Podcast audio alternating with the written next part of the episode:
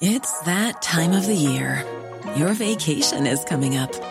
You can already hear the beach waves, feel the warm breeze, relax, and think about work. You really, really want it all to work out while you're away. Monday.com gives you and the team that peace of mind. When all work is on one platform and everyone's in sync, things just flow wherever you are. Tap the banner to go to Monday.com. Hey, it's Ryan Reynolds, and I'm here with Keith, co star of my upcoming film, If, only in theaters, May 17th. Do you want to tell people the big news?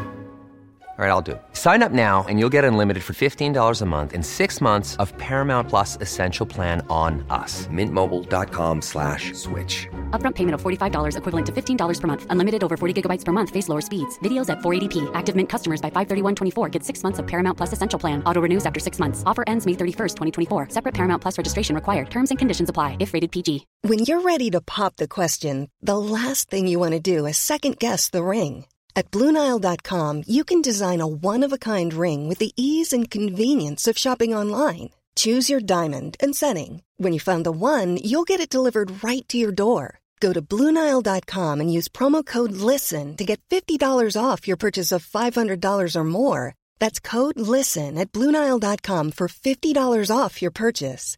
Bluenile.com code LISTEN.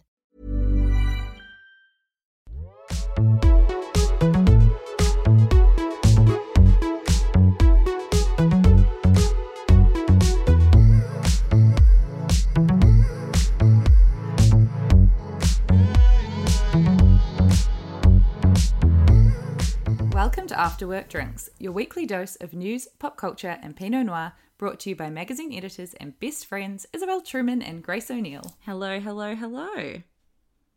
That's little RuPaul's Drag Race. How are we? Sorry. Is it? I talk God, about don't it all the anything. time. I get like zero response from anyone in the group. Like no one's like more RuPaul's. Like no one's asking for it. So My friend who I'm staying with, their work had a quiz last Friday night um, on Zoom. And so we made gin and tonics and sat down to do the quiz, and it was a pop culture one, and there was a RuPaul's Drag Race question, and I didn't get it right. there is no way on God's green earth I would not have got that right. I can't tell you. It was probably like what color suit was Ru wearing in the workroom on season one, episode four, and I would have been like lime green with stripes. Literally, and I and I recognized some of the names, and I just picked the wrong one. So how's isolation going for you apart from your quizzing? What's been happening?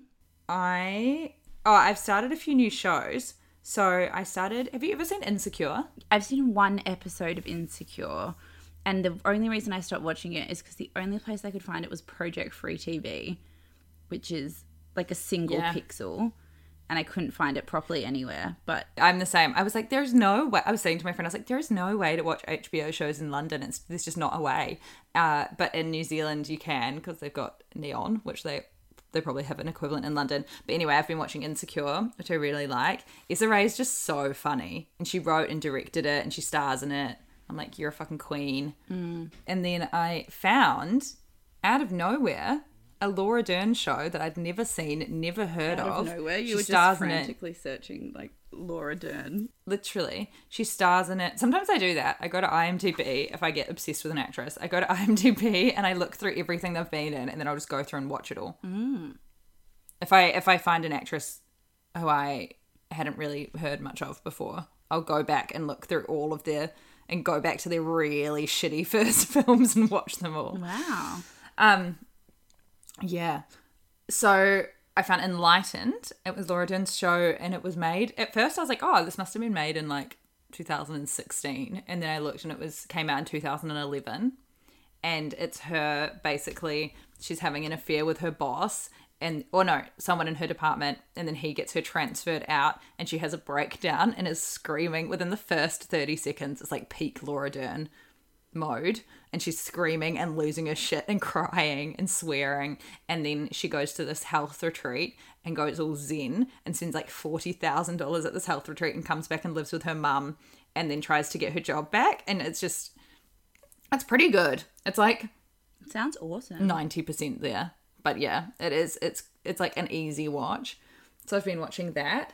And i also um had a human design reading on the weekend What is that? so that? yeah i know i don't really know exactly. But basically, Hannah Carrera, who is actually taking over Instagram on Saturday, she does yoga, meditation, breath work, and human design readings. Um, and she's taking over on Saturday and she's filmed a breath work and meditation for our Instagram TV. And then on Saturday night, she's going to take people through a live yoga nidra or nidra, which is a sleep meditation. So that's really cute. That's awesome. But we did on Saturday. Um, uh, we had a Zoom meeting, and she did. She read my human design chart, and basically, it's kind of. She's. I'm probably just going to butcher this, but basically, it's like the same. You give her the same details as astrology, and then she pulls in.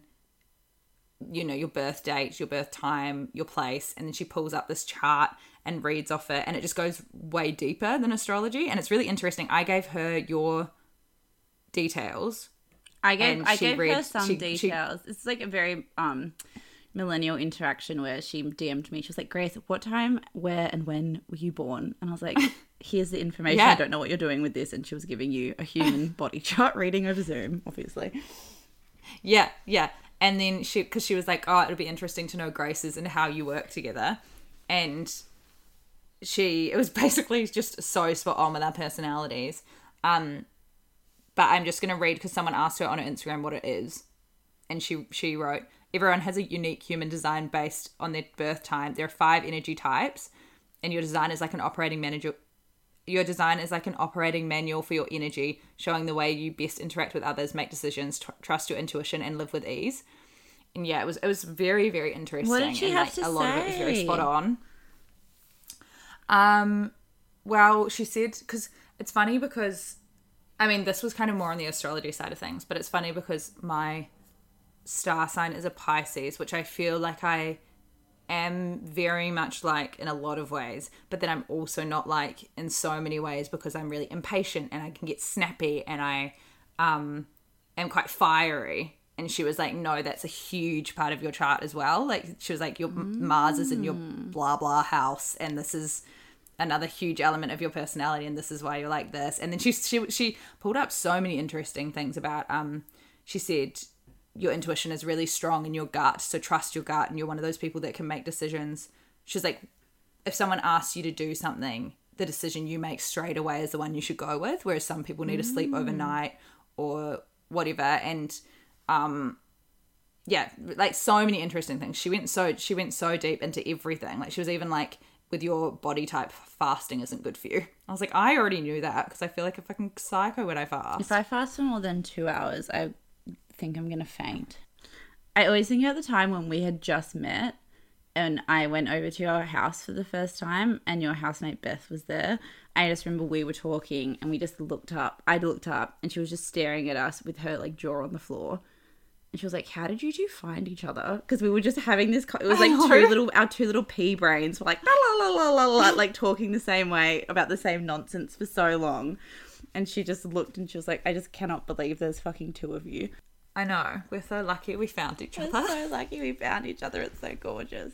but that was super interesting and i'm so excited for her to so on saturday when she takes over our instagram she's going to do i think she's going to do a q&a all about human design and astrology so people can ask heaps of questions because i find it so interesting even just learning more about your rising sign your moon sign how the moons affect you she's going to go go into detail so i'm probably going to ask about 74 new questions on that I have had my first, like, the first cracks in my psyche due to isolation this week, and they've revealed themselves in interesting ways. So I've become convinced that I need to start dressing in like peasant dresses and kind of LA like oh. ruffle. Oh. Yeah, I know. My wish list on various websites is troubling. It's like a descent into madness as evidenced by like prairie dresses yeah, like prairie dresses or dresses with big high neck ruffles and collars. Very LA. I don't know what's happening. And then I was like, I need to get bangs. And then I posted a jokey thing on Instagram saying, Should I get bangs? And I think everyone thought I'd gone proper crazy because they got 40 replies of people being like, Do not cut your own bangs. you have so much to live for. Don't do it. I know. I don't think I don't think bangs do suit a round face. I've had bangs in the past, and it wasn't that bad. Are you talking about your side ones that you had? No, I had a full. A You hated full, that. A full bang when I was about sixteen, Mm. and it was fine. But I think I'm better without it. But some. This is what happens when you're in quarantine. You're like, how can I change? how can I be different? I know. I know. I'm like, I've worn the same fucking clothes for a month straight now. Yeah. I mean, it's hard. But I thought of, I listened back to our episode about age gaps and I realized I had a hilarious age gap story that I didn't tell on the podcast that I don't know if I've told you. So I'd like to tell you now, Yes, please. which is that when I was, so when I first moved to Sydney, I lived in this apartment block that was across the road from the cinema that I worked at, across the road from the pub we all went to, and then a five minute walk from my university. So my whole world just subsisted around this little like area. And I would work at the cinema, and then we'd all go to this pub after our shifts. It's called the Lansdowne, and it's, it used to be really, really gross. And one night when I was there, it was really dark there, and I'd had a bit to drink. And I met this guy, and we were talking and I gave him my number and I was like to my friends, "Oh, he's so cute, like he's gorgeous." And they're like, "Grace, he's like quite old." And I was like, "He's 20." I was like, "He's 24." And they're like, "No, no, no, dude, he's old. He's old, old. I think he's like 40." and I was like, "Shut up." And how old were you? I was 17 or 18, like very young. oh my god. Yeah. And I went to go and meet him for a date. And just the vision, I, I wish I could just sketch the vision of what I had in my mind versus when I got there. Because the second I got there, it was a daytime coffee date. And I was like, oh my God, you're Oh like 42. Like it was crazy. And his name was. Did he tell you how old he was? No. he lied to me. I was like, "How old are you?" And he You said he was guessed. Oh 24 or 25 or something. And for like God, my God. God knows what reason I That's believed fucking him. psycho. And we went on this date, and obviously, immediately, I just panicked, and I was like, "How do I get out of this? This is just insane." And the within t- ten minutes, he said to me, "Um, I want to take you back to my house to cook you dinner and give you a foot rub." Oh, that reminds me of um, that reminds me of that modern love story with the guy and the girl, but that guy was less creepy. He was, oh, I guess he wasn't less creepy actually. I don't know the one. Yuck, a foot rub. I know. It's probably gonna like cut them off and like keep them in his house and just rub them forever. Wait, have you watched Modern Love? No, God, Grace. sorry. It's so good. So there's an episode where Julia Garner, I'm pretty sure from Ozark, she lost her dad real young and then she finds this guy at her office who reminds her of her dad and starts hanging out with him in a fatherly way and then he wants to buss. Oh, gross. It's creepy. It's like a gross episode. Makes you feel yuck. Um, Yeah. So it had that But that's vibe. your situation anyway. And then I, to- I must have told him the night we met that I worked. This is actually a bit creepy, this part, but I, I must have told him that I worked at the cinema because that's where we all worked. And I, I was I working at the Ben and Jerry's desk, so I had to wear a little apron and a cap. I must have looked. I've had to wear a cap like that as well. and they they blasted Pitbull like so loud all day. It was so crazy. Um, but he came in because I I obviously like, ghosted him. I was really bad. I didn't respond to his messages. I was really immature, but I was like a child. Then I just looked up over the Ben and Jerry's counter one day, and he came in, No. and I was like, "Hi." Um, and he was like, "Hey, what's up? Like, do you want to hang out again?" And I was like, "I don't, I don't want to." and then he goes, and then he goes, "That's a shame." And then he goes, "You look sexy in that uniform." yuck. Who is this man? He needs to be put in jail. God. I just wish you could cut to me in this oversized uniform. t-shirt, a hat, and an apron behind an ice cream counter. Like nothing less sexy exists on planet Yeah. Earth. Well, actually, there is something less sexy, and it's me when I used to work, aged like 18, at uh, only people in New Zealand will understand this to the severity that it is. But I worked at BP, which is a petrol station. Yeah. Wild Bean Cafe, which is its little fucking cafe part. And, Both of oh, do they have them in Australia? Oh my god, yeah. Well, now everyone knows. Um, in there, making like getting out the pies and I had the little cap on that said Wild Bean Cafe and the uniform. And my ex boyfriend came in, who I was still so obsessed with, and I was like, God, I might as well just die now. Had to serve him because he came to my counter to say hello, and I had the little cap on. I was like, I just want to rip it off my head, but I know I'll get in so much trouble. I know. I used to get Butter chicken pies, and I used to date this that drop kick. I, I feel like we've talked about him on the podcast before. I used to date this that drop kick that used to make me take him butter chicken pies after every shift, and then he'd get mad at me because, and then he'd get mad at me because the butter chicken pies were um cold. I was like, okay, you fucking stoner. What am I supposed to do about this? Get a job. It was insane. Oh my god. I've come so far when I think back to that. I literally, probably at that point in my life, just thought I was going to work at that pie shop forever. Oh god, it's No so dark funny. days. Dark days indeed. I used to pretend I was. I used to pretend I was sick all the time to get off work, and then my boss would just make me come in because she was like, "I just know you're not sick. You're such a liar." And so I would go in, and I knew she'd be watching me on the cameras, and so I just hold my stomach and kind of be like keeled over. my friend Ben, my friend Ben, on the summer that we all finished high school and we just wanted like a summer of love.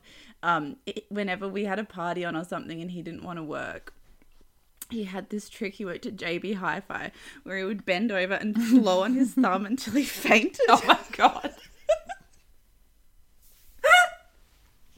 And he'd, In the middle of the he'd, store. Like, blow it. He's so dramatic. He would do it, and then he would just stagger out to like the middle of the floor during the Christmas shopping period and just drop to the ground. It happened like six times, and so we could go Oh drink at the God. foreshore or something.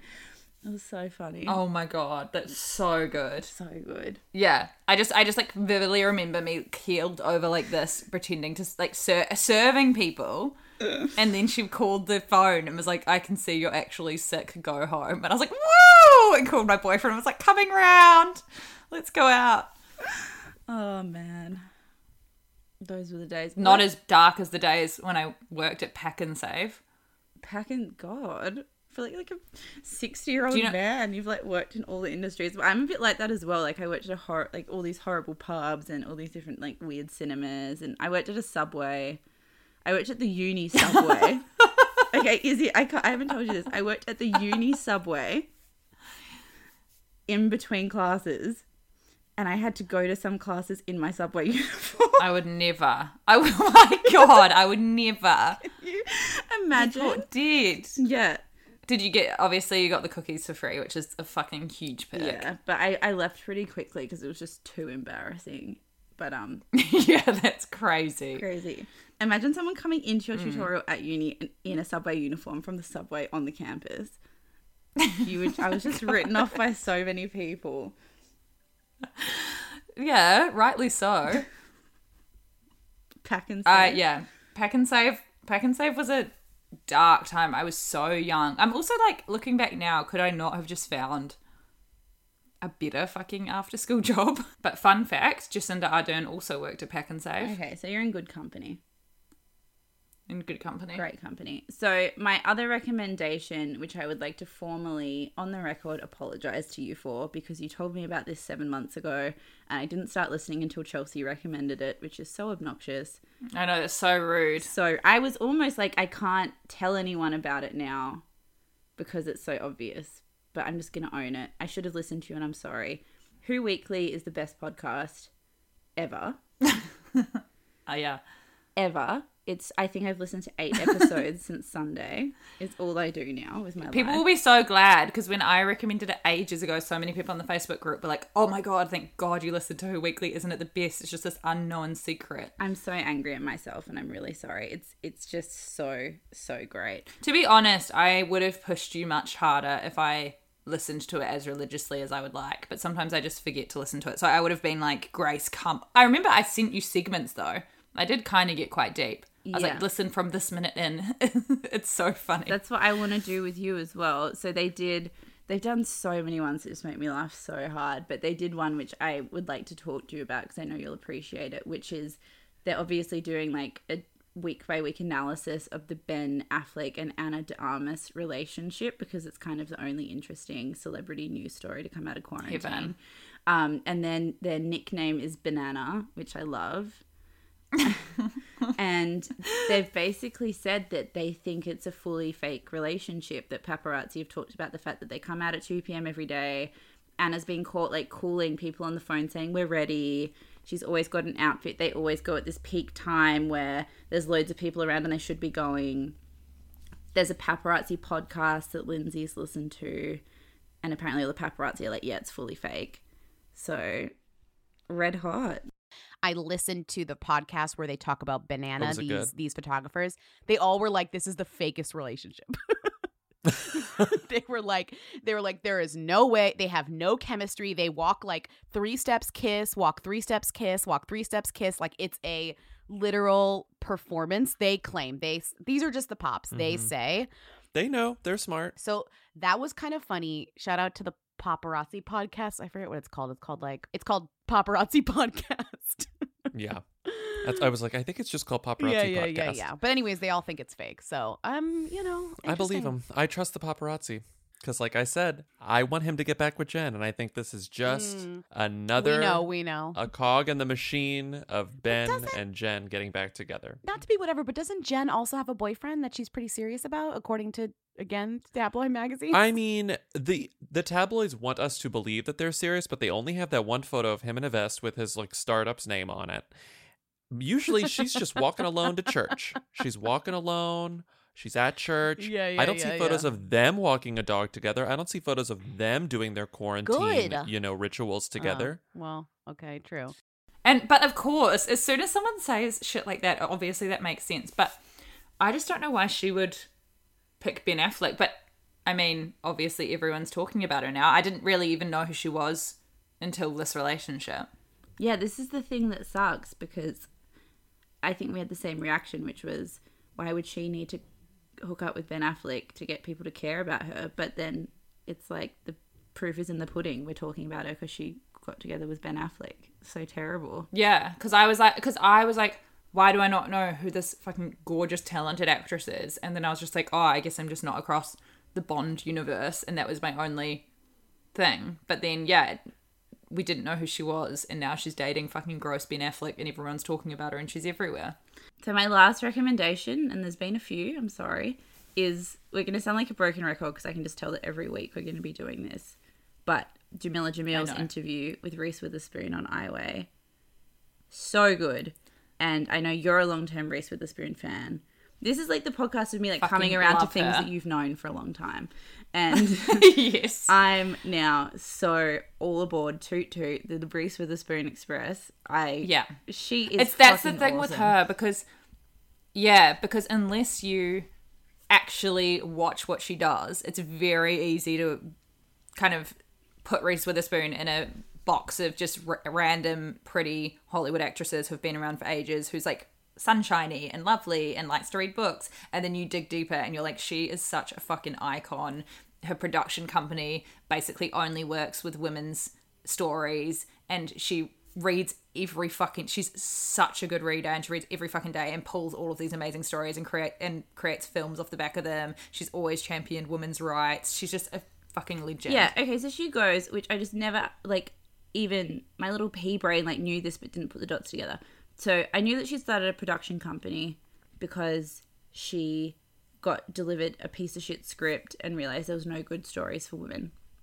What I didn't realize hmm. is that her projects have been Wild, Gone Girl, Big Little. Lies, Little Fires Everywhere. That's her four projects. They're like four of the biggest pop culture phenomenons of the past like 10 years and she's created all of them. yeah she's a fucking queen Oh my God. it's crazy yeah So this Um, podcast, she talks so openly, and I think this is where podcasting is such a great tool because, and it's like one of the few examples I think of like a celebrity interview where it benefits it being a celebrity interviewing the person because Jameela Jamil is very, she asks questions that I'm like, whoa, that's wild.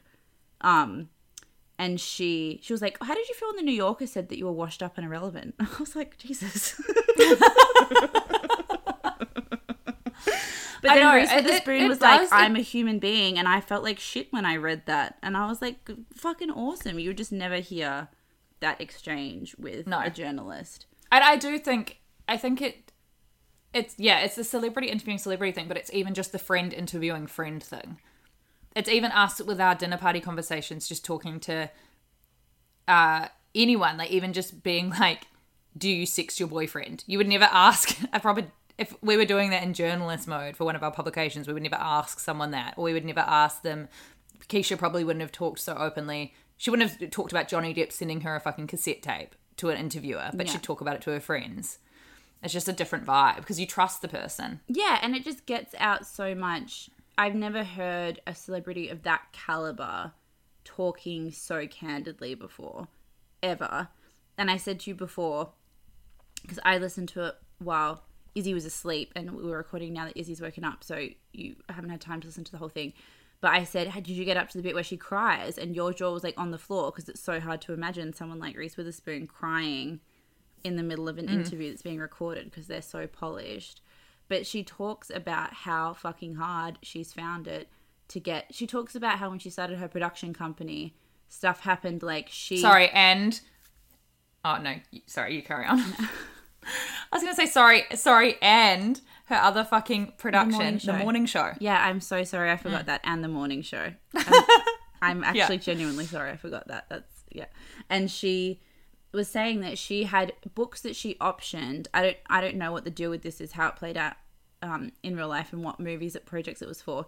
Where she had to fight to get into every single room to get this book optioned, and she had huge studios um, with all male employees steal the idea away from her. So take the option and then cut her out of the producing credits, cut her out of any decision on directing, cut her out of any decision on thing. So she basically had this baby that she wanted to do, and it was just, and she just said, I had to just call up and beg, crying to get to see the dailies of how this thing that I had put so much time and effort and money into had been shot. And she just ended up crying, and she was like, it's just the frustration of knowing that I am in the biggest position of power of any celebrity of not of any celebrity, but of people in Hollywood, you would just think that Reese Witherspoon was completely inoculated to this system, and she's Oh, crying, yeah. talking about how hard she finds it to get anything done. It's just nuts. Yeah, yeah, it's so so crazy. Should we put it in here? Mm-hmm. when do women who have been put in this marginalized place when do we get to emerge as the leaders that we are Yeah. Because i think there's this miscalculation sorry i get upset because No, no, I understand. I feel it's not about me it's like Yeah. it's like i feel like i know everyone who is trying to do the same things as me and whether you're in hollywood or you're in banking or you're in advertising or you're in healthcare and someone doesn't take you seriously even though you have 30 years of experience yeah. and you think good god when are things going to change but they are and i have to i am a, an optimist so I, I look at the little cracks in the ceilings i look at the Well, the- big the fuck off cracks. I mean, bunch of Emmys, bunch of glo- Golden Globes. You're doing fine. I think the thing with Reese Witherspoon as well is you would look at her and she's this blonde hair, blue eyed, beautiful woman. And that's probably why men in Hollywood kind of just tossed her aside. And that's why I love her so much because she's literally just coming in being like, no, move the fuck over. I'm going to make these incredible productions now. I'm going to champion women. Even in the morning show, um, and this is something that kind of turned me off Hadley Freeman, who's a Guardian writer who we've talked about a bunch of times, um, when they did the morning show interview rounds. So the show's based on sexual assault and harassment in the workplace. And Hadley Freeman asks Reese and Jen Niffer Anderson what their experiences of sexual harassment have been like. And Reese has in the past said that she's experienced things. And she even said more recently, she opened up more recently in a Vanity Fair profile um, about when she was younger and saying it wasn't isolated incidents, but at the time she hadn't really said much more. And Hadley kind of pressed her and pressed Jen to the point where in the Guardian piece, Hadley writes that both Jen and Reese looked at their publicists to be like, stop this questioning. And Hadley kind of wrote it out as if it was, you know, why are they being so cagey? If you're going to do a show about sexual assault, assault and harassment, you need to kind of be open about your experiences of it. And the way she wrote it, she kind of convinces you that that's correct. Yeah, because then that's what I thought as well. And she also wrote it like, um, she wrote it in this way that made them seem quite manipulative, where she said they were like, I love your pants. Oh my God, you're so nice. And like they'd been buttering her up to not ask difficult questions.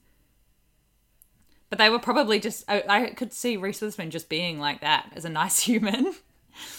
and then um, Reese went on an interview with Terry Gross on Fresh Air and she brought it up and she said, I had this experience. She was like, I am funny with journalism with, with the press. And I even had a recent experience that proved exactly why, where I had a female journalist pressing me to open up about my experience of sexual assault and harassment as if that was what, as if that was her right for me to for me to tell her like the biggest thing of my life, the thing that I've been in therapy for. It's and then I, I was just like, God, yeah, You're she's such so a, right. She's so You're so right though, because Mm. that was I had that reaction when I read it as the piece as well, where I thought this is a bit awkward. Why are they refusing to open up about this? It's such a big um, topic that they're using to promote this. Like they're using in this TV show to create a hit TV show. It's touching all these cultural questions.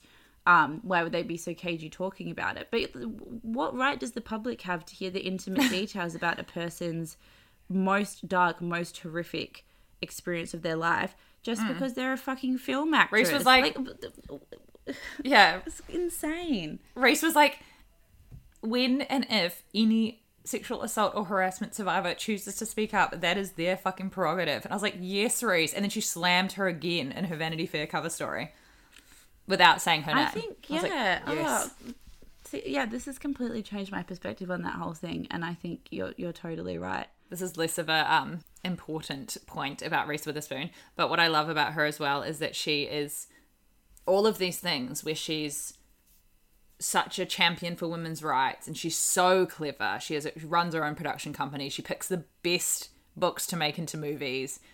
Uh she you know, she's whatever, such a great actress as well. And um but then I love that she's so fun and happy and like loves having a laugh and like takes the piss out of her and her, herself on her Instagram account. She gets her kids to teach her how to do TikTok. She's such a mum in the same vein, and I love it uh, so much. Even for Grazia, I was like a couple of months ago, I was like, I know that this is random, but I just have to write a passion piece about Reese Witherspoon's Instagram account. and I pulled it up and I was literally like, Reese Witherspoon is the fucking queen of Instagram. Everything she does is so funny on it. And yeah, she's just the best. We're going to have to just do a couple of Stan Instagram posts about Reese Witherspoon today, I would say. Yeah, definitely.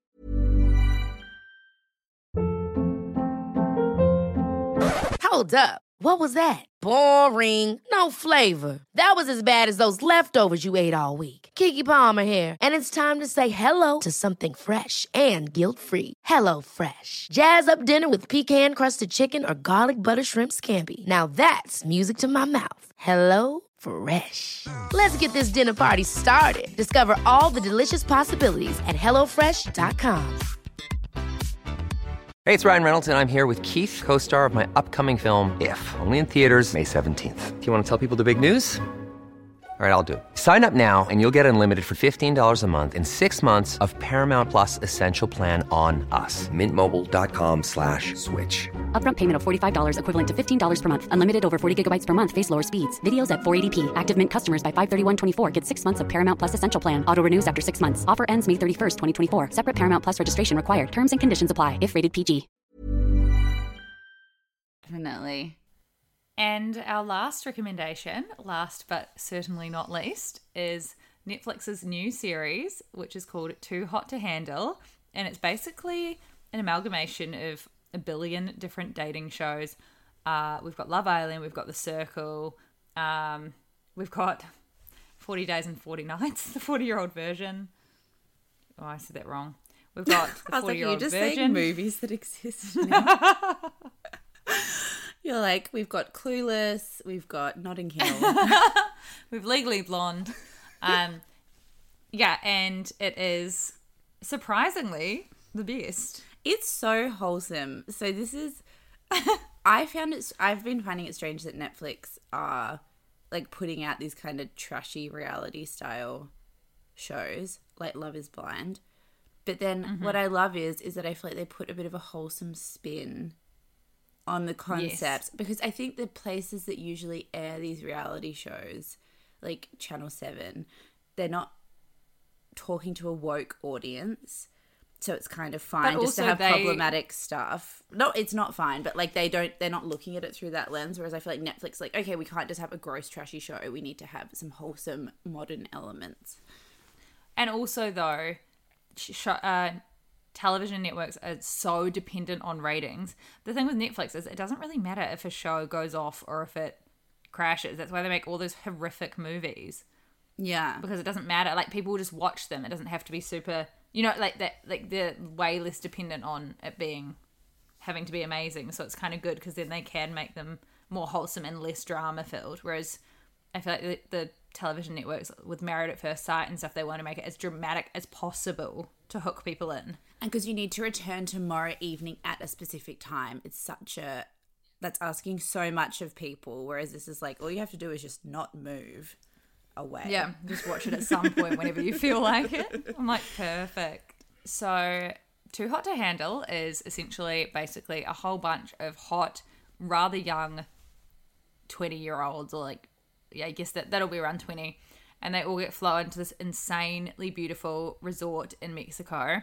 And they don't really know what they're in for, but essentially I think they've been told that they're in to have sex because all of them just arrive and they are just the most horny individuals I've ever laid my eyes on. Mm. They are just rabid dogs and they arrive at this island and think they're all going to bus and then they get told straight away by this weird robot type lamp that they're not allowed to bus or kiss. Yes, and the fines are pretty hefty. So there's a hundred thousand dollar prize pot. What I love about this show as well, I've realized because I'm I've nearly finished it. I'm on the last episode, and the rules of the game are just never are so vague. Like Oh yeah, they're people so like, I hope. I win it, and they've just never explained. Yeah, but they don't if even an know. individual wins it, if Yeah. a group wins it, if it's split, what warrants winning. It's just really funny and What I also love is I don't know what they told them to get them to the island because they clearly knew nothing about what was going on at all. And they were just so surprised at every turn. I wonder what the kind of like sign up process was, how they approached these people, where they found them. They were from all around the world Canada, the US, Yeah. Australia, the UK. But it's clever because everyone's probably watching it. yeah. Well, it was number one in New Zealand. It's number one in the UK as well, I think. yeah. Just to sum it up, if for anyone who hasn't seen it, and it's crazy if you haven't, because what else are we all doing? Uh, it you aren't allowed to kiss at all. There's a hundred dollar prize pot, and if you kiss, you lose money. If you do more than that, you lose money, and if you have sex, you lose like sixteen grand out of this hundred thousand dollar prize pool that someone or all of them, who knows, wins at the end of their four weeks there. And so it's just all these hot singles not being able to hook up, basically, because they want them to find a more meaningful connection. Yeah, and the rules are really arbitrary because what I love about this show is it just warrants it sorry, it rewards like good TV. It doesn't kind of reward emotional growth in the way it says it does. I don't feel like it kind of it, like it kind of does, but it's also nonsense. Like Harry and Francesca, who are a couple that I actually, despite myself, like. They said I love you to each other in bed, and then she gave him a blowjob, and they're like, "You're not learning. We're finding you six grand." I was like, "Well, saying I'm in love with you is learning." Yeah. I wonder if they're still together. I would say no. I think they are because they follow each other on Instagram. She has a million followers now, and all the others have like seven. It was so funny as well. She was obviously she's gorgeous, and she was obviously an Instagram influencer before coming into it. And she was lying on a hammock with this guy, and he was like, "What do you do for a job?" And she goes, "Instagram." And he was like, "Oh, do you make good money from that?" And she was like, "Yeah, that's why I don't give a shit about this prize pool."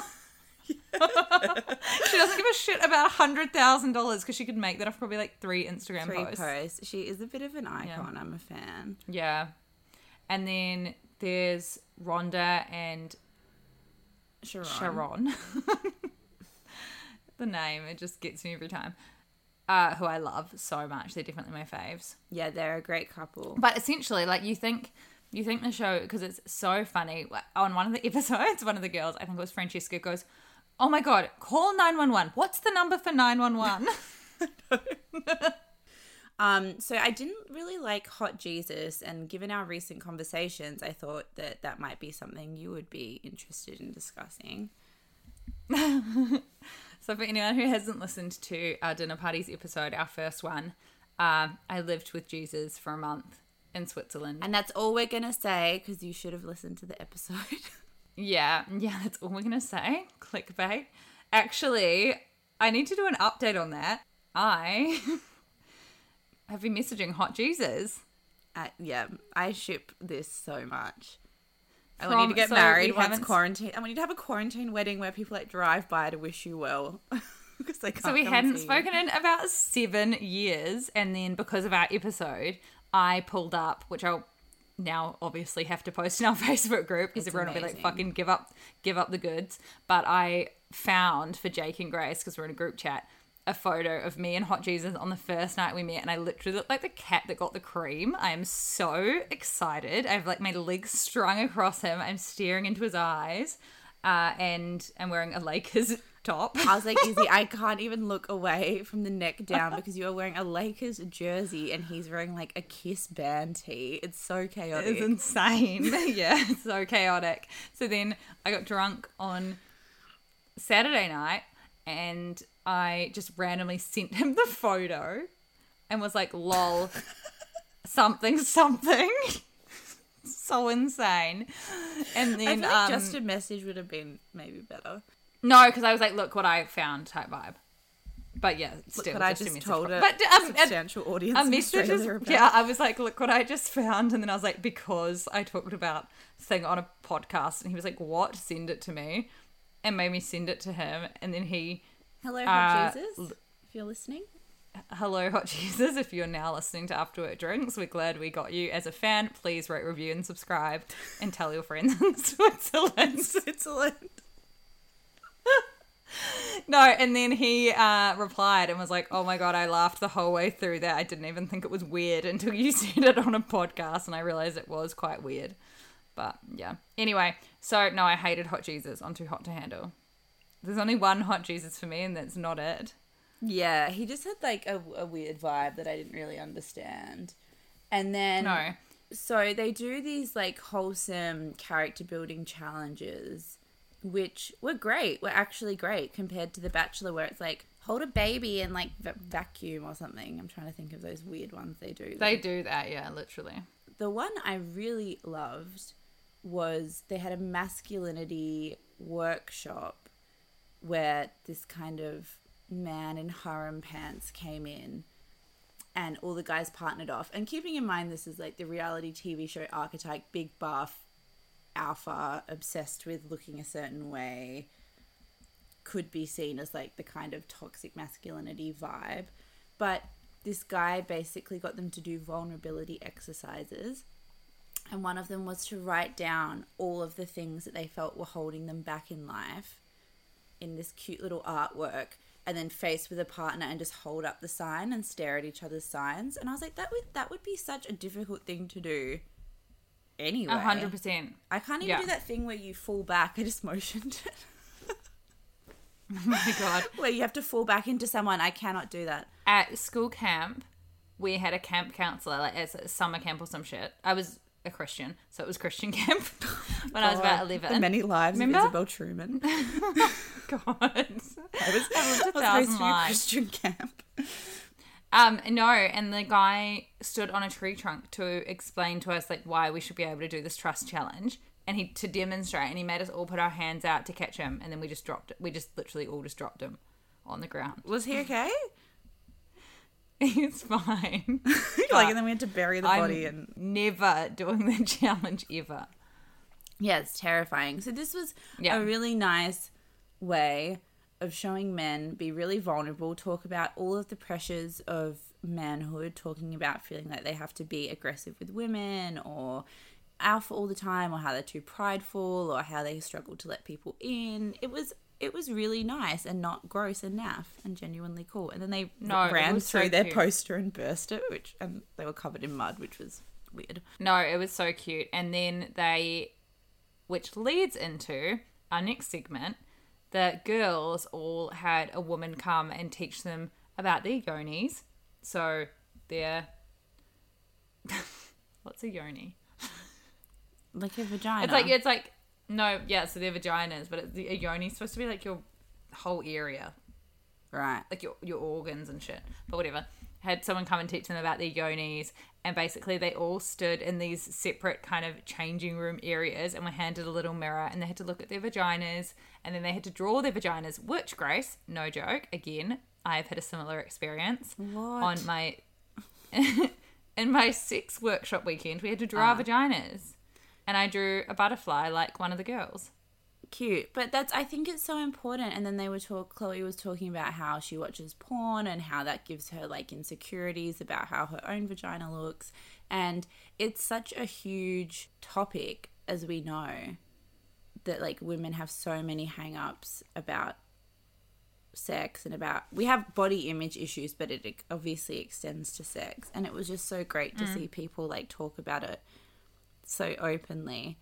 And then you had one of the girls feel all empowered and then tell a fuck boy that she wasn't going to deal with him anymore because she was like this is amazing why would i hand this over to someone who doesn't deserve it And she was the best as well. He was like, I actually don't want to continue this. And she was like, I'm actually not giving you the opportunity to want to continue this. I was like, yes, Chloe. go off chloe So that then leads into our next segment, which we are so excited about for all of you quarantined little suckers. You're going to be obsessed with this. We have wanted to talk about female pleasure, the pleasure gap, sex, masturbation, orgasms, the whole shebang for ages now. Um, we've had it written down as a note. I think even since we asked you guys months ago what you would want us to cover, and we thought there's no better time than now when sales of sex toys are skyrocketing. We're all at home. We're either at home alone, where we can explore with ourselves, or at home with partners, and we can explore with them if we so wish, or we can still explore with ourselves while they're in another room. So we are speaking today to Mika Simmons, who is an actress and a filmmaker uh, from the UK, who's had an amazing career and has now launched this podcast called The Happy Vagina, which is basically just all about tackling female reproductive health, answering questions about sex. She's had amazing guests on. She's had Aimee Lou Wood and Tanya Reynolds from Sex Education. She's had Anais Gallagher and Meg Matthews, who are like rock and roll royalty in the UK. And she just has a really candid, open, amazing, feminist skewed perspective about shame, pleasure, all of the big tricky questions that it comes to when we talk about sex. Yes, and she's very open and honest and answers all our questions. But basically, as soon as we got off the phone to her, we had a thousand more. So we will leave you over to that discussion and see you on Saturday for a new episode of our Dinner Parties series. Sounds good. Sounds good. Sorry, that was weird. Bye. Bye. sounds, sounds great, Izzy. yeah. See you then.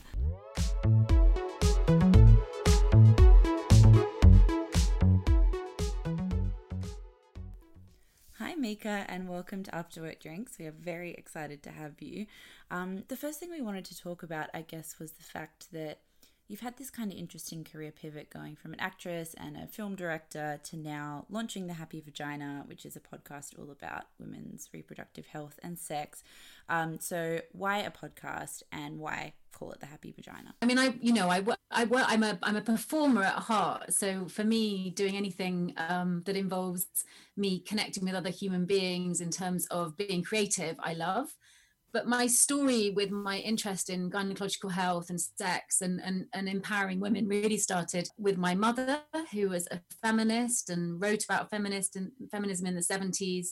And then, you know, tragically was diagnosed with ovarian cancer when she was 54 and she she died nine months later so a woman who had been you know my absolute icon um, and, and had a very good relationship with her body and she really knew her body well she used homeopathy and acupuncture to keep herself well um, and the doctors put her off they said it was probably early menopause and that's why she was missing periods and had pain so when they diagnosed her she was already stage four ovarian cancer and as i just said she she passed away nine months later so I spent So my twenties and yeah, I mean, you know, it just just I mean, she lived. She lived the time she had on earth. She really lived.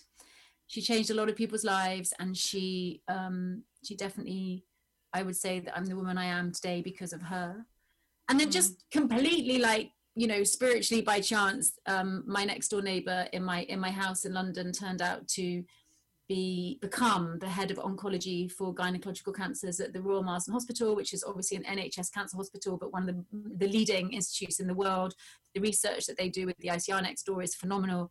And um, dr susana banerjee when she she was given this role as the as the um, head of oncology for gynae cancers she she asked if I would do some fundraising for her. And I said, Yeah, I will. I'm happy to support that. But really, what I want to do is get a movement together of women talking more about their bodies and just kind of looking out for the symptoms and being more open and less shameful about our bodies. And that was six years ago.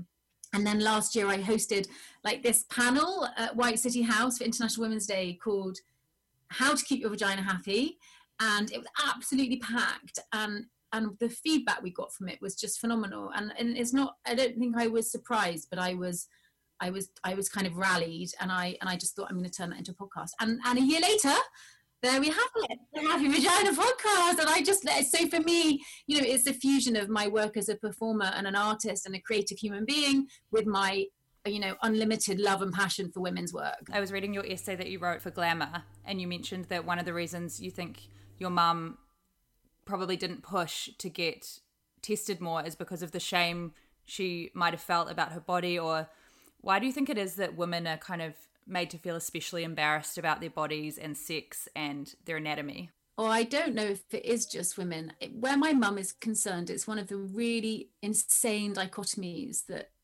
Oh, I wish she was here today so I could ask her. But she was. Um, my mother was raised Catholic, Irish Catholic, and went to a convent school. So some of her feminism, I believe, grew out of a retaliation against the constructs and the, uh, the you know, the, the the lack of freedom in terms of of that particular religion around women and sex.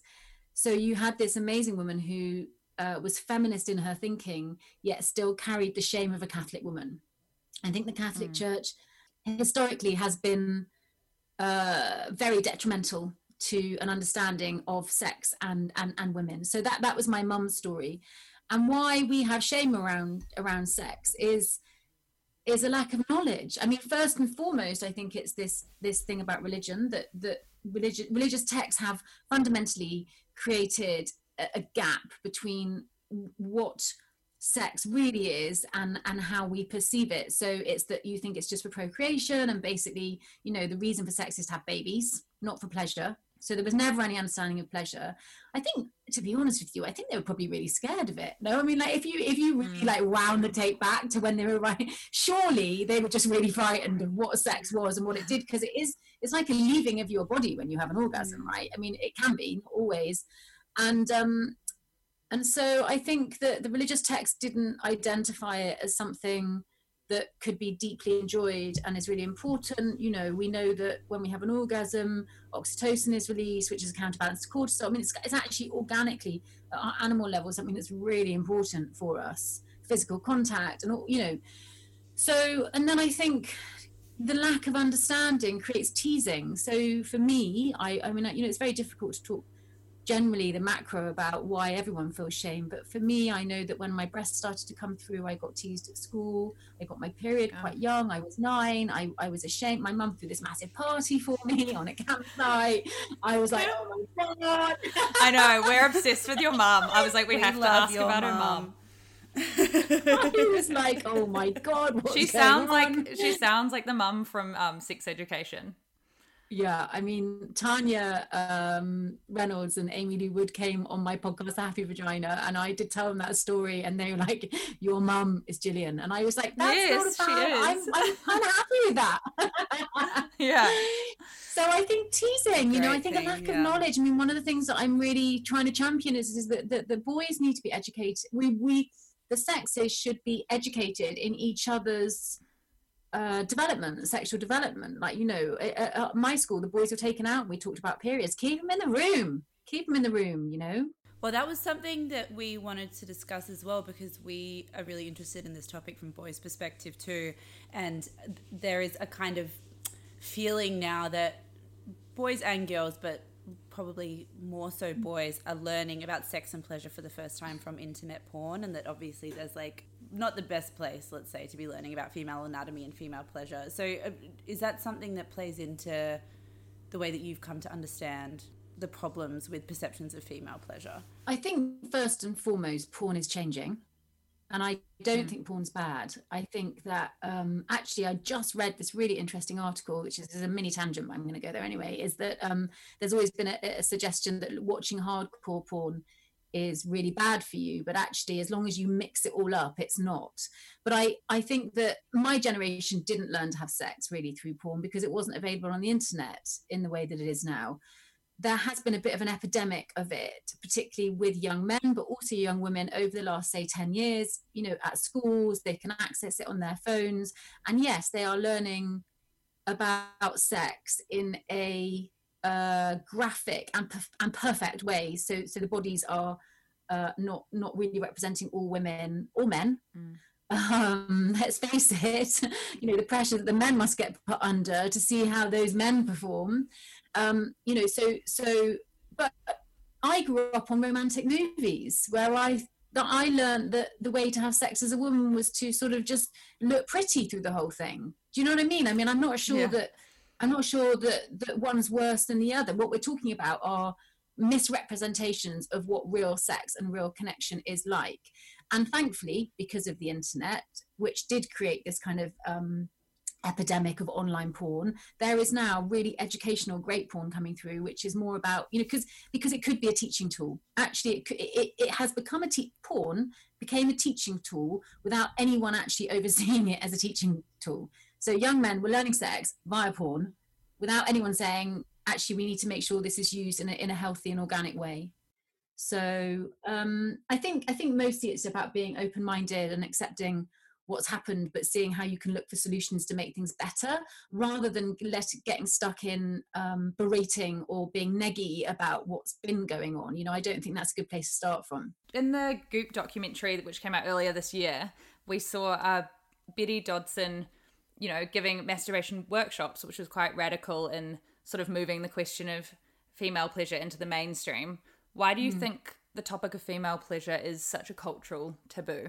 Well, it's kind of it's sort of not uh, it's I mean listen one of the reasons that I've done the Happy Vagina podcast is because there's women like us and and uh, and the generations coming through that are definitely much more open-minded about uh, different ways of, of being having sex giving yourself self pleasure bodies everything but there's still a lot of women who can't really access that thinking. And for me, the Happy Vagina podcast was a way of making, creating something. It, I, I, I specifically chose for it to be relatively commercial in a way. I didn't want it to, I wanted it to be fun and uplifting so that, you know, so that my aunts who, who, who might not follow Lizzo on Instagram could kind of like access um, a new way of thinking around sex, their bodies, and who they are as women.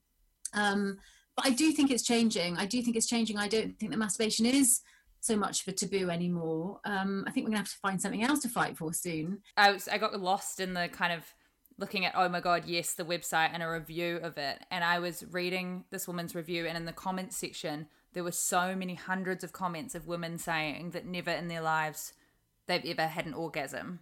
Is that common that women can't reach orgasm or is it that they haven't figured out how to? I think it's really normal. I think it's really normal for men and women. Um, i mean coming back to what i was just saying about it changing you know there's just been a mainstream television series where Gwyneth Paltrow learns how to masturbate. I know it's so iconic. I mean, so so so the comments on "Oh my God, yes," it's like that's. I mean, I think that website's phenomenal. Um, thank God for Hermione from Harry Potter for like making it one of the biggest websites in the world. um, but I do think that somehow or other the education doesn't involve pleasure you know sex education is about biology nobody nobody teaches us about pleasure one of the things i've got three episodes of happy vagina coming out this week. One is on single sex and isolation, one is on couples sex and isolation, and the other one is virtual sex and isolation. And Love. one of the things, yeah, I can't. I, they're they're they're really really amazing and educational. And you mm. know, one of the things that we talk about, I, I'm I'm talking to Kate Moyle, who's a sex therapist, and one of the things that we talk about is the fact that if you don't have a good sexual relationship with yourself through self pleasure, you cannot have a good sexual relationship with someone else. You just can't. Now, maybe your time on this earth is that that's not where you're going to explore, but if you are sacrificing to the extent that it's affecting your mental health, your physical health, your perception of yourself, or your self esteem, then it's something that you should, I believe, you should definitely explore. And how can you tell someone within your sexual, your partner, how what what you want and get your needs met if you haven't worked it out for yourself you know. But there is a gap. There's a gap for me and i talk about this stuff all the time but there's a there's a shyness around communicating around sex. I think there's a deep rooted terror and i do sort of mean that you know you you you fall in love with someone or whether or not your relationship or sexual relationship with is a more casual one but but the level of fear around the potential rejection with sex is just massive. And again i would come back to some of the teasing that happens when we're younger and the lack of education and just a general um you know shaming of each other human beings. So then how can you possibly say hey i might want you to touch me on my clitoris rather than just go for straight for penetrative sex? How how can a woman do that if she doesn't know herself? Yeah, th- this is really interesting because we wanted to touch on the topic of um, like sex drive in women because it seems like kind of colloquially a conversation that we tend to have of do women lose their sex drive over time more so than men? Is that a myth? I- Is losing your sex drive in a monogamous relationship a thing or a myth? Or is it a question of maybe not having the tools to communicate and thinking that's a lack of sex drive? Mm. Is that something you've kind of explored? Yeah, for sure. I think libido is a really, really interesting topic. Um, I do know as a fact, through talking to girlfriends and reading around it, that it is difficult. It becomes more difficult for a woman to have an orgasm as she gets older. So let's say a woman has experienced orgasm through clitoral orgasm. As you come into perimenopause, the sensation does change. Get a vibrator. I'm not joking. A vibrator got sent to my house today, guys. A gift. It Well just it just arrived in the courier post. I'm so jealous of Your that. I don't angel. understand. I know. I was like, what a, What- what what, a brilliant day it? for it. Um, I haven't actually explored it in much detail, but it looks very confusing, and it's looks like it has some sort of. Basically, I wrote an article for Marie Claire about it, and they loved the article so much that they sent me one in the post. Amazing. It's, the, it's, a- it's a it's a highly functional, like complicated one. I'm There's- I'm using a fireman at the like moment. s- She's like just super. There's like a sucky vacuum thing, which I have. Like I opened it very briefly as I was opening the post out in the lounge before, and then I was like, I'm gonna have a proper look at this later, away from everybody. Well, please do make sure you let me know how it is. I love feedback on vibrators. But um, so there is there is a fact that that that you will almost definitely lose your ability to have orgasm in the same way and to to, to such a intense effect. But that doesn't mean you should give up on it. In fact anything like matthews who is a really great mate and is doing phenomenal work around menopause says don't give up on it because actually in terms of counterbalancing menopause having orgasms is really important and it can really help with the dryness. And so you know and, and use a lube. Anyway so that's that's a kind of fact that we know. It's a biological fact and there are things you can do about it but you, you can't change it at its core in terms of libido i think um I think everyone's really mm. different. I mm. think it is really difficult to generalize. I think that sexual energy does, there is, I would suggest that sexual energy does come through differently for men than it does for women, and that women have a, a often need more foreplay to whereas a man can go 0 to 60 and kind of actually just be ready you know and and i so i think you know is it a generalization? Is it a fact? I don't know but but my personal experience and with the women that i love and work with around me i would suggest that is the same. You know and but but goop also put an article out last week saying that um i love goop. What they're doing is phenomenal they put an article out saying that women's libidos have dropped during coronavirus, where, where we're at right now, during this this um, lockdown period, and that's not true for me. Mine's gone through the roof. And like, you know, I, and I don't feel, I mean, I weirdly, I don't feel that stress. So it's not like my body's been flooded with cortisol and I'm reaching for the oxytocin, you know, vibrator so I can like bring it down. I just, I'm lit, the freedom of not being as busy. Um, you know, stress reduces our, our sexual drive. It just does. You know, cortisol makes us uptight and, you know, disassociates us into our heads. The thoughts are too fast. How can you possibly sink into receiving physical um, experience when when you're in your head so much and I've I, I'm still working really hard but I've I'm not running around London and I'm not going out at night and I'm and I'm like horny as anything. well, you were saying Izzy that what did you say about sales of vibrators in New Zealand? They've like, they've tripled, gone up like three hundred percent or something. Yeah. yeah.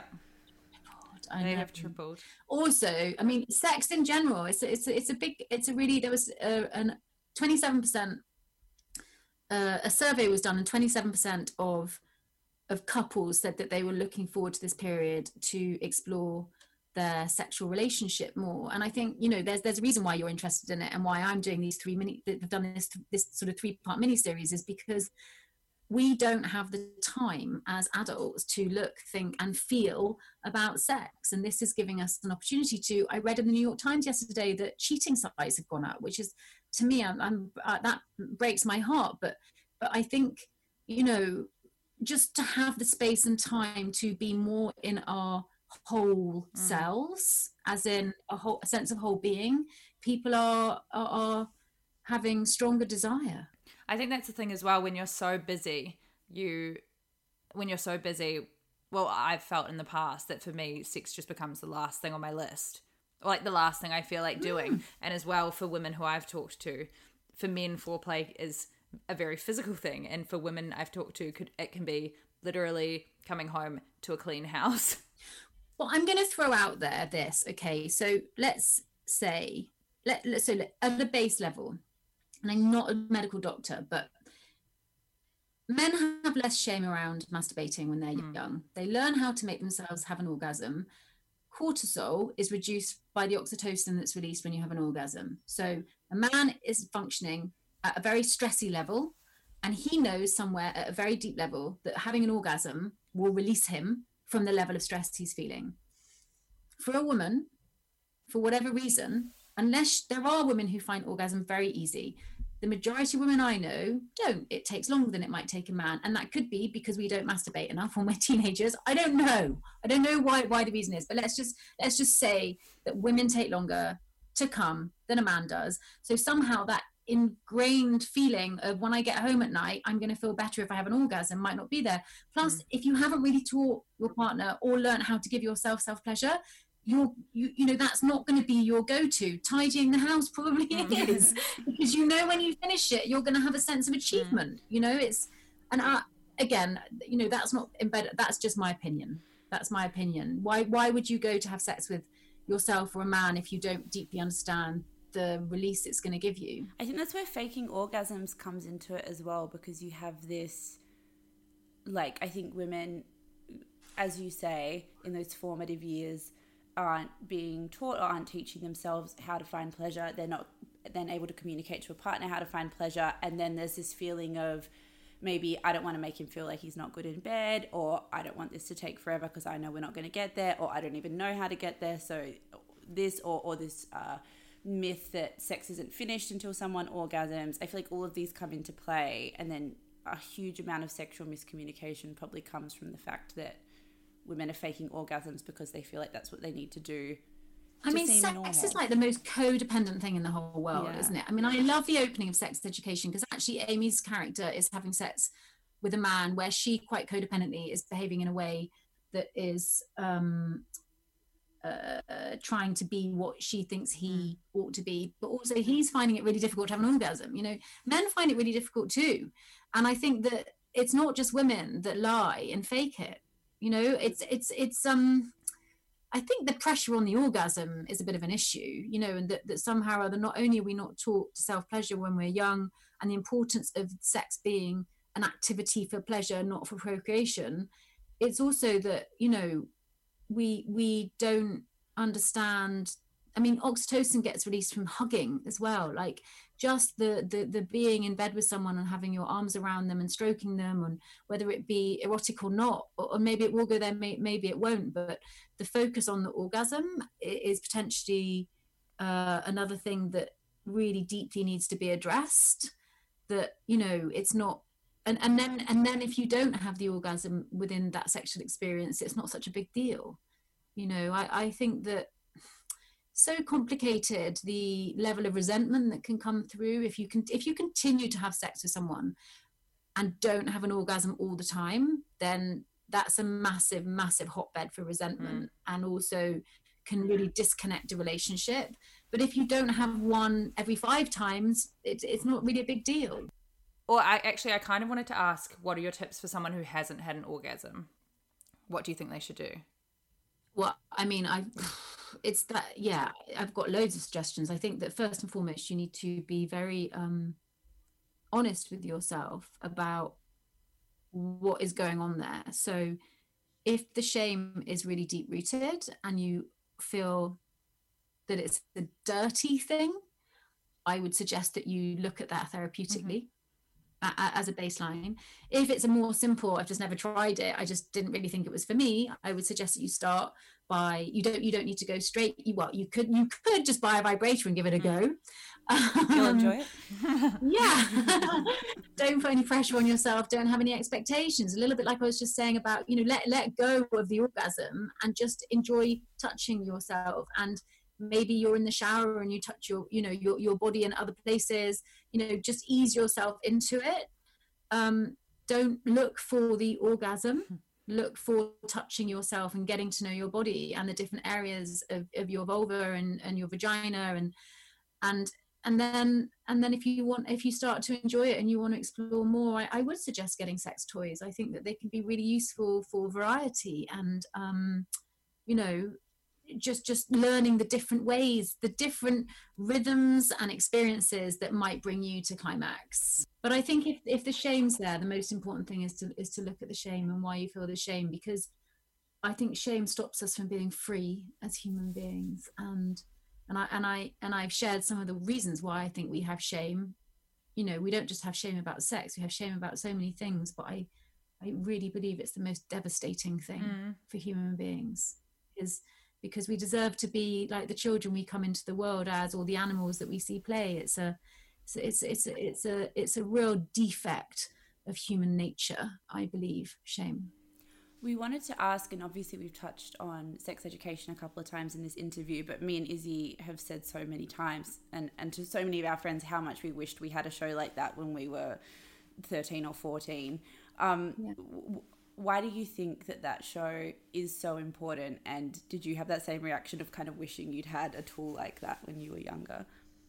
I mean it's an absolutely phenomenal show. Obviously i probably identify most with Gillian. Like just watching Gillian watching Gillian oh like a pleasure. she, like because I, you know I, I've she's such a phenomenal actress, but she is more liberated in that role than anything I've ever seen her do mm. before and it is and it is a great joy to see a, a role like that written for a woman mm. um I mean, when I was growing up, Dawson's Creek was like the, the show, and I remember. Me too, but I was far too young. I was reading it when I was about like eight years old, secretly at my grandma's house. I mean, it was great. I remember the lead character in it when she said something along the lines of, so the the woman that comes in who's kind of the rebellious character and she comes in and she said something like i was sexualized way too young. And she was about 16 at the time. And i just you know things like that actually were kind of helpful for me because my mm. sexual activity started quite young by comparison to some of my girlfriends and it was just like oh, okay so so was that okay for me? So there was a kind of teaching but it wasn't it wasn't what we've got with sex education which is obviously an 18 so um I'd love to know. I'd love, I wonder if they've got any stats of what the age group is that are watching it. Mm. But it's just really honest. And the thing that I think is really amazing about it is that I mean, it caught me out. It, it that opening episode with Aimee where she's having sex. I, I watched it and then I, I turned it off and then I came back to it three months later because someone said you've got to watch it. Because I watched that first scene and I was like, oh, I didn't, I didn't follow through with it to see what happened, and I was like, oh, they're just, rep- you know, they're just showing a young woman who's basically behaving kind of a bit like a porn star, you know, and I, and I and I and and so they they caught me out, and I think that's the cleverest thing about it is that it sets up a stereotype and then it turns it on its head. It sets up a stereotype and then it turns it on its head. So for young mm. people watching that, it shatters stereotypes and just any young person I hope watching it would start to have a deeper understanding that it's okay just to be you. Whatever your individual experience is in life in general, or with sex, or with friendships, it's okay. Just keep bringing it back to you. Bring it back to you. What is it? Who am I? What do I want out of life? What do I want out of relationships? And stop being codependent with the entire world and trying to match yourself with, you know, all these people around you and ending up with kind of a, a weird fragmented personality. Amazing. Thank you so much for speaking yeah, is to there us. anything we didn't touch on that you'd like to talk about or that you think we should have maybe asked but didn't? No, I don't think. I mean, no. Yay. I don't know. I feel like we talked. Yeah, we like covered a lot of ground. we gave you like so many hard questions as well. We're like, why do women feel shame? Go. Why do I sometimes not want to have sex if it's after 7 p.m.? Tell me. yeah, I don't. Uh, God, I think the really interesting thing about the most interesting thing about sex and sexual relationships, I really do think is is this what I was just saying about coming back to yourself as an individual. Like e- even some of so for me, one of the things about the happy vagina was to get lots of different women's experiences because even the great articles that that women like you are writing somehow or other um you know it's just about it's about bringing making sure that within all of it it's still very much focused on on everyone being completely different. I think mm. one of the deep rooted reasons why we aren't free with the sexual relationships is because we have this thing of what's the right way to do it?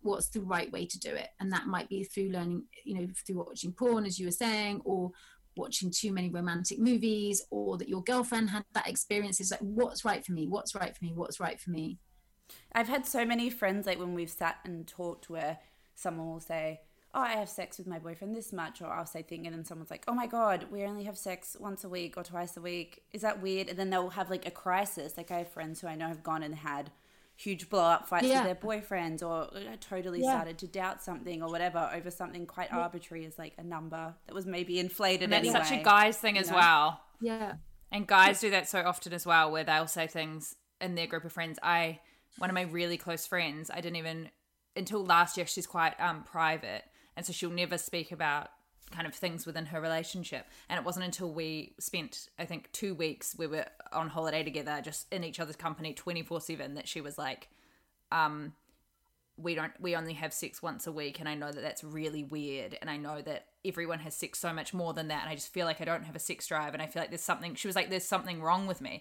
i was like oh my god i would like i hardly ever want to have se- i'd been in a long-term relationship for five years and i was like i never want to have sex. Uh, like it's just sometimes you just don't feel like it and there's nothing wrong with you it's just like and then um her her boyfriend all of his friends had been saying that they did it all the time and it's just like I think um I think that uh you know firstly how amazing that you're actually having the conversation and she was able to share it with you like that's like huge progress you know I, I'm in my 40s and when we were in our 20s me and my girlfriends did not talk about sex we just didn't um it is changing it's really really changing at a very fundamental level but I also think that the that there's still a gap between communication with your partner. So, um, you know, communication is lubrication. Like, and the conversation that needs to happen. Let's just take that example that you've just shared with me.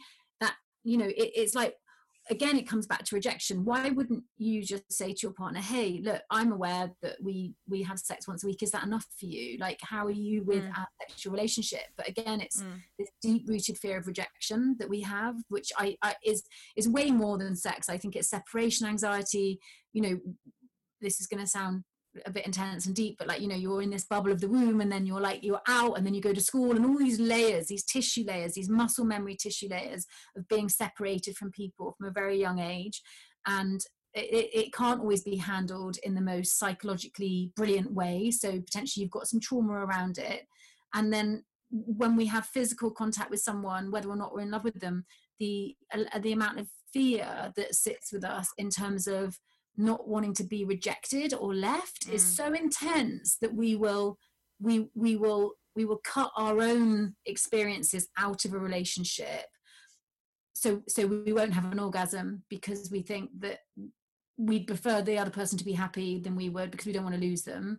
And we don't ask questions. Is that okay for you? You know because we almost don't want to hear the answer because the answer might mean that the relationship ends and we're terrified of being alone and we're terrified of losing people that we love and we're terrified of being rejected. And it's really deep. Like i this is really like kind of i don't think we we sit in the fear of rejection. We sit underneath it and it and, and, it, and it's responsible for many more of our actions within relationships than we realize. So that's so interesting. anyway no, it's like I do watch Brené Brown. I'm obsessed with her. My psychologist got me I onto her. But it must. I never thought. I thought about obviously like vulnerability in an emotional sense, but I'd never clocked that you should link that to sex when it seems so obvious. But that's probably where you're most it's vulnerable. About being yeah. vulnerable. It's about being vulnerable. It's amazing. It's really about being vulnerable, intimacy. Um, and it's really, really scary for all of us. As I said, even me who kind of works in the field, I, it's still, I, you know, I'm by no means an expert at it. You know, I talk about it and i you know i was chatting to some young women yesterday um and they were asking me about what i do about things and i was sat there going oh well you should you know she, her period had not come for six months and you know and i saying you should go to a doctor but you know and it's taken me a lifetime to get to the stage that i'm really honest with myself. I think you know i think that is one of the other things just just to really kind of like name and be generous spirited about is that that you know your your earlier years are meant to be slightly confusing baffling and finding your way you know finding your way to be the human being and the woman that you want to be does take time. It's our life journey it's our self-development.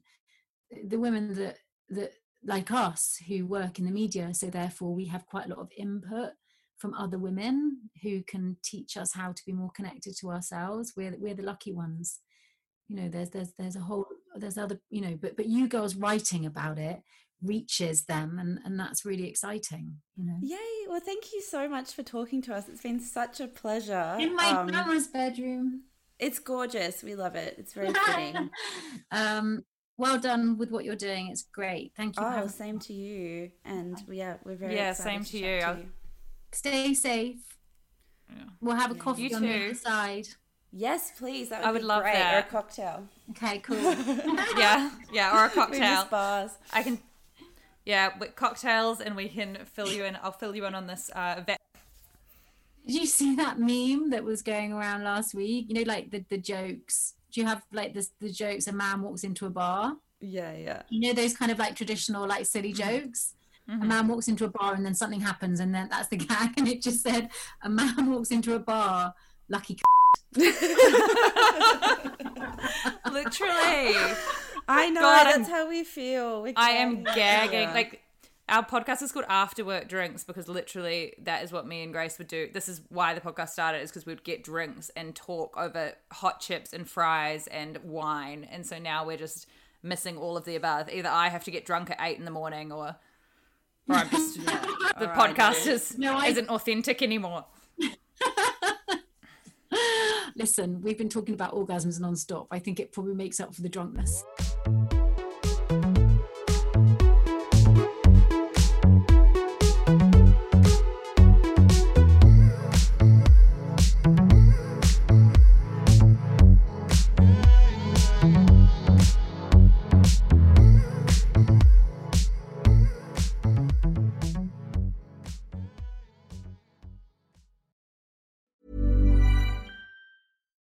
Hi, I'm Daniel, founder of Pretty Litter. Cats and cat owners deserve better than any old fashioned litter. That's why I teamed up with scientists and veterinarians to create Pretty Litter. Its innovative crystal formula has superior odor control and weighs up to 80% less than clay litter. Pretty Litter even monitors health by changing colors to help detect early signs of potential illness. It's the world's smartest kitty litter. Go to prettylitter.com and use code ACAST for 20% off your first order and a free cat toy. Terms and conditions apply. See site for details. Hold up. What was that? Boring. No flavor. That was as bad as those leftovers you ate all week. Keke Palmer here, and it's time to say hello to something fresh and guilt-free. Hello Fresh. Jazz up dinner with pecan-crusted chicken or garlic butter shrimp scampi. Now that's music to my mouth. Hello Fresh. Let's get this dinner party started. Discover all the delicious possibilities at hellofresh.com. Imagine the softest sheets you've ever felt. Now imagine them getting even softer over time. That's what you'll feel with Boll and Branch's organic cotton sheets. In a recent customer survey, 96% replied that Bowl and Branch sheets get softer with every wash. Start getting your best night's sleep in these sheets that get softer and softer for years to come. Try their sheets with a 30-night guarantee. Plus, get 15% off your first order at bollandbranch.com. Code BUTTERY. Exclusions apply. See site for details.